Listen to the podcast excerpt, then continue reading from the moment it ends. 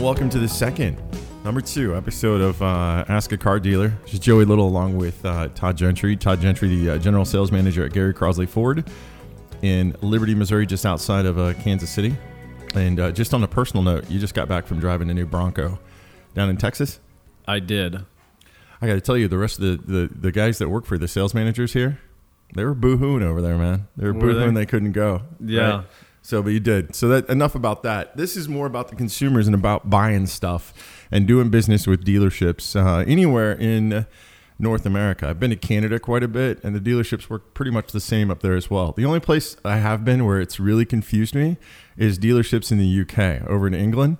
Um, and how it works over there. So one day we might get into that a little bit. Do you have any idea how that process works over there? No, I have no idea in the It would drive you crazy. I'll give you a little bit of a, a tease. Uh, they have to pick the vehicle out, and then when they get, uh, it takes 24 hours for financing from their bank to approve it. So every single customer is a be-back. Every single one of them. It used to be that way uh, back it- in the day here too. Was it like, so? You had Yeah. 24 hours to change your mind. well, I mean, unless you were a cash deal, they didn't have the uh, you know the the internet, right? instantaneous, yeah, Yeah. of being approval. Speaking of financing, the first question um, coming to you, Todd. From and, and by the way, if you have any kind of questions that you want to ask Todd, you can always reach out uh, to uh, Joey at GaryCrossleyFord.com. I'll get those uh, questions asked. Um, but these are mostly coming from the internet. First one. Here we go. What does subprime mean? When a customer says when they they're subprime, they're told that. Right. So you you've got the prime and subprime, right? So prime would be um, you know anybody that's that's got a good credit score with a uh, with the ability to buy a car, right? The subprime is something we might have to work a little bit harder on. Maybe you've had a past bankruptcy.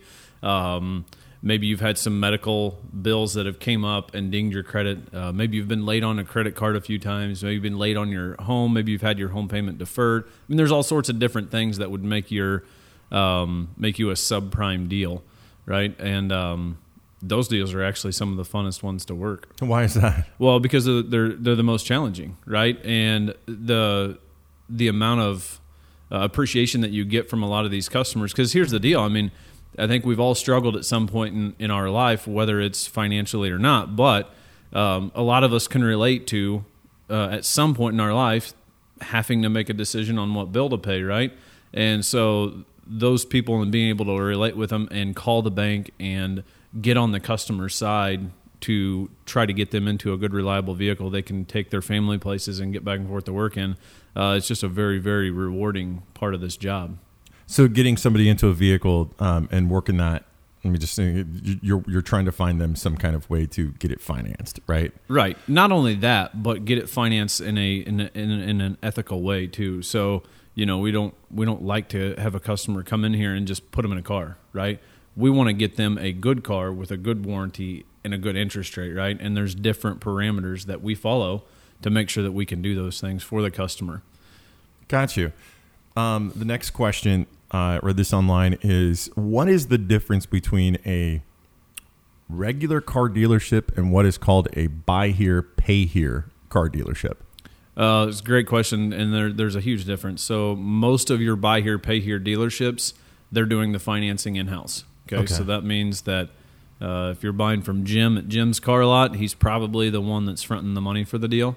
Um, the downside to that is is there's a ton of downsides. Um, so the the biggest downside is your interest rate's going to be insane. Um, uh, on top of that, they're they generally do not report to the credit bureau. Um, they might require that you make your payments weekly as opposed to monthly. Um, the quality of vehicle isn't typically the same. They're usually cheaper vehicles with higher mileage that don't have warranties, or if they do have a warranty, it's something that they're offering you in house, so you have to take it back to that dealership. Yeah. Um, not only that, but I mean they, the, a lot of them get you into these contracts that are nearly impossible to get out of. And the reason that we know a lot of this stuff is because we'll have folks come in from those dealerships that have had a car for three or four months and it's broke down two or three times, and they're like, "Hey, I need to trade out of this car." Well, it's not like trading in a car that you've got a, a a, loan on it from Ford Credit where we can call Ford Credit and get a payoff. No, we got to call Jim, right? And sorry if your name's Jim. There's no. Uh, No, it's- I'm not saying It's a good Jim, but- common name, man. But just uh, calling, I have to call Jim and be like, "Hey, Jim, uh, how much do I need to pay you to satisfy this loan?"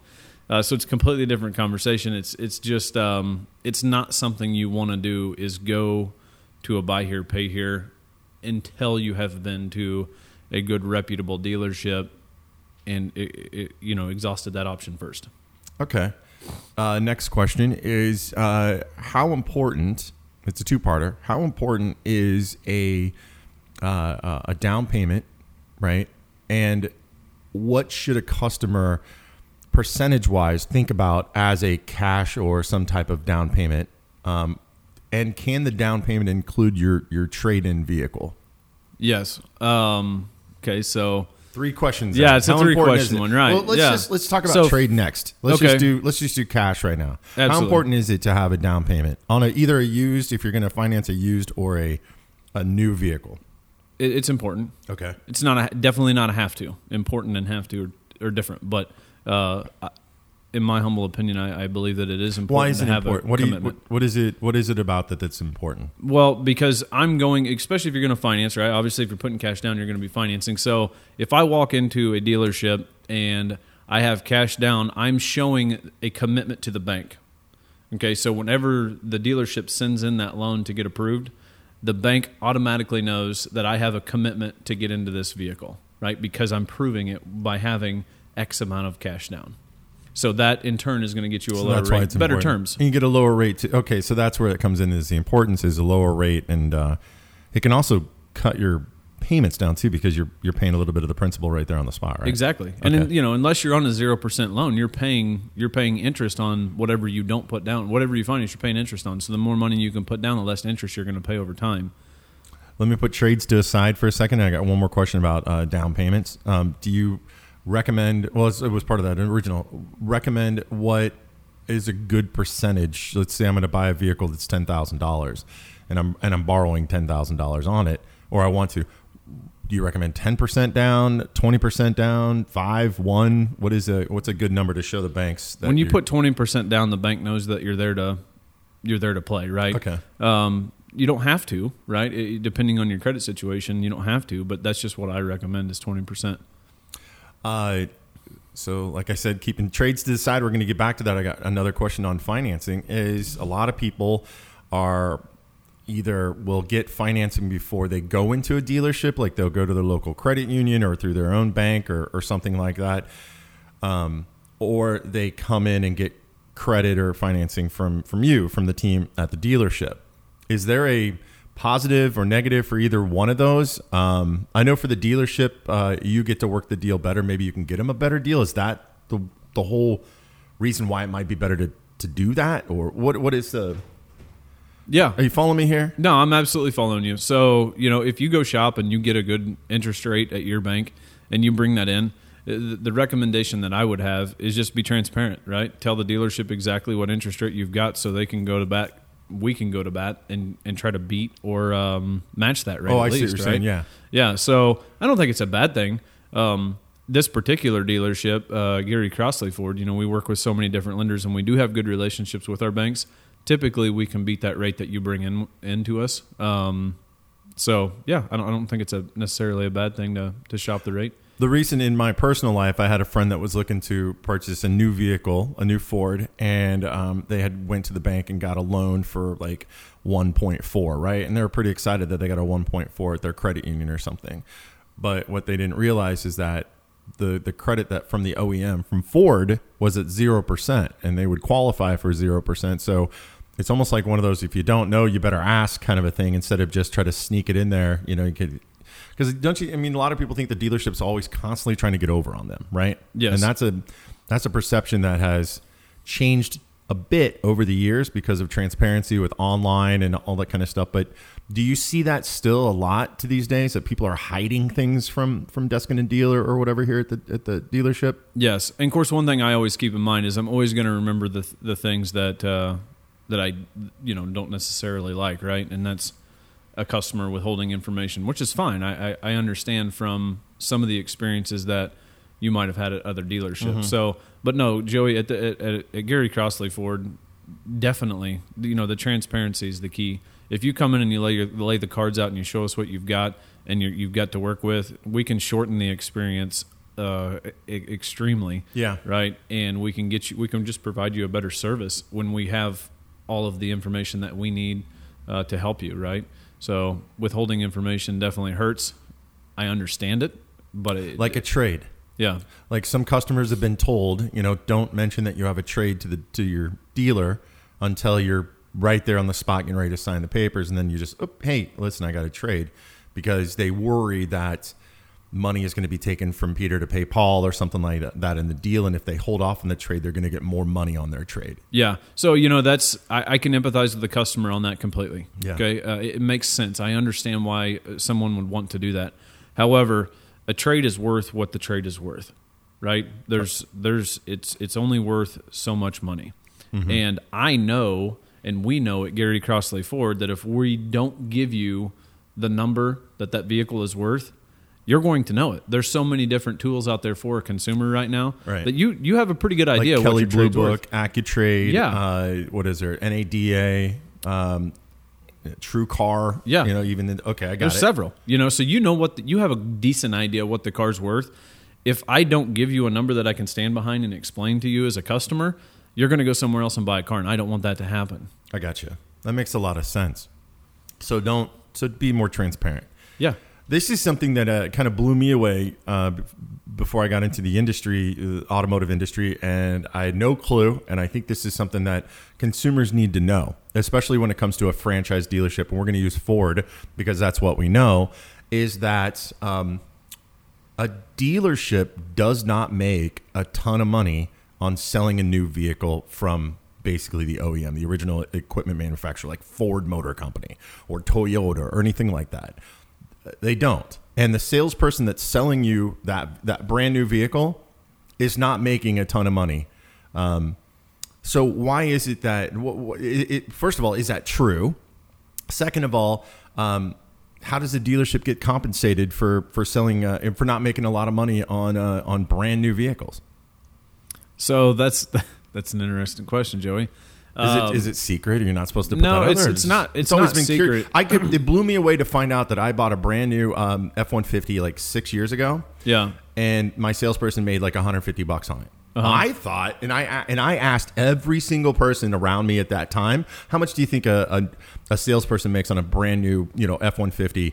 And they were like, I don't know, 20 percent, 15 percent, 10 percent. I was like, no, I'm at 150 bucks. so everywhere you go, Joey, and I want to be transparent in this, right? That's why I think that this creates value. Um, the the commission structure uh, at a dealership is going to change from dealership to dealership to dealership. So what a what a salesperson is going to make when they sell you a new Ford or Toyota or whatever it is, I can't tell you without knowing what the structure of the the pay Yeah. plan is. But um, you know, we do make a fair amount, um, and by fair amount, I don't mean a lot of money. But what I feel is is, is fair on, yeah, but a, it's on a new nothing compared what a consumer kind of would think that the dealership no, makes. it's nothing. No, no, absolutely not. Because um, you know we we experience that too. Because we do have a lot of transparent customers that come in here and they're like, "Oh, well, you're you're probably making this on that." It's like, well, no, not even close to that. However, right. uh, but you know, it's the opportunity that we get to sell a car to a customer, right? So it's not necessarily about that car deal, Joey. It's about giving that customer an experience that they're so satisfied with that they're going to go home and they're going to tell their friends and their family. So then they come back and then their friends come back and then their friends' friends come back and then their friends' family comes back. You know what I mean? That's the perfect world, isn't it? Yeah, that's the perfect world, and that's what we have to do is we have to step up, right, for the customer, so we we can get that. So, yes, we don't make a ton of money on a new car deal. That's that would be absolutely correct. However, it's the ability to sell more to our current customers and Gotcha. referrals, right? So that's that's where it's at in in my head. Is uh, you might not buy a car from me today, but I'm gonna make sure that I do everything I can to to earn earn the ability to sell you a car at a later date, and then sell your friends and your family, um, and and just build that huge book of business. Because guess what, you're probably gonna service them here. Uh, you're probably if you ever get into a fender bender, you're probably going to come visit our body shop. Right. So I can provide an experience for you even after the sale, and um, that's the importance of it. getting over to trades. Mm-hmm. So uh, we talked in the last episode of the podcast. If you haven't listened to it, go back to listen to you know, episode one where we talked a little bit about why people get a little uh, bent out of shape because they don't get as much money for their trade as they thought they were supposed to get.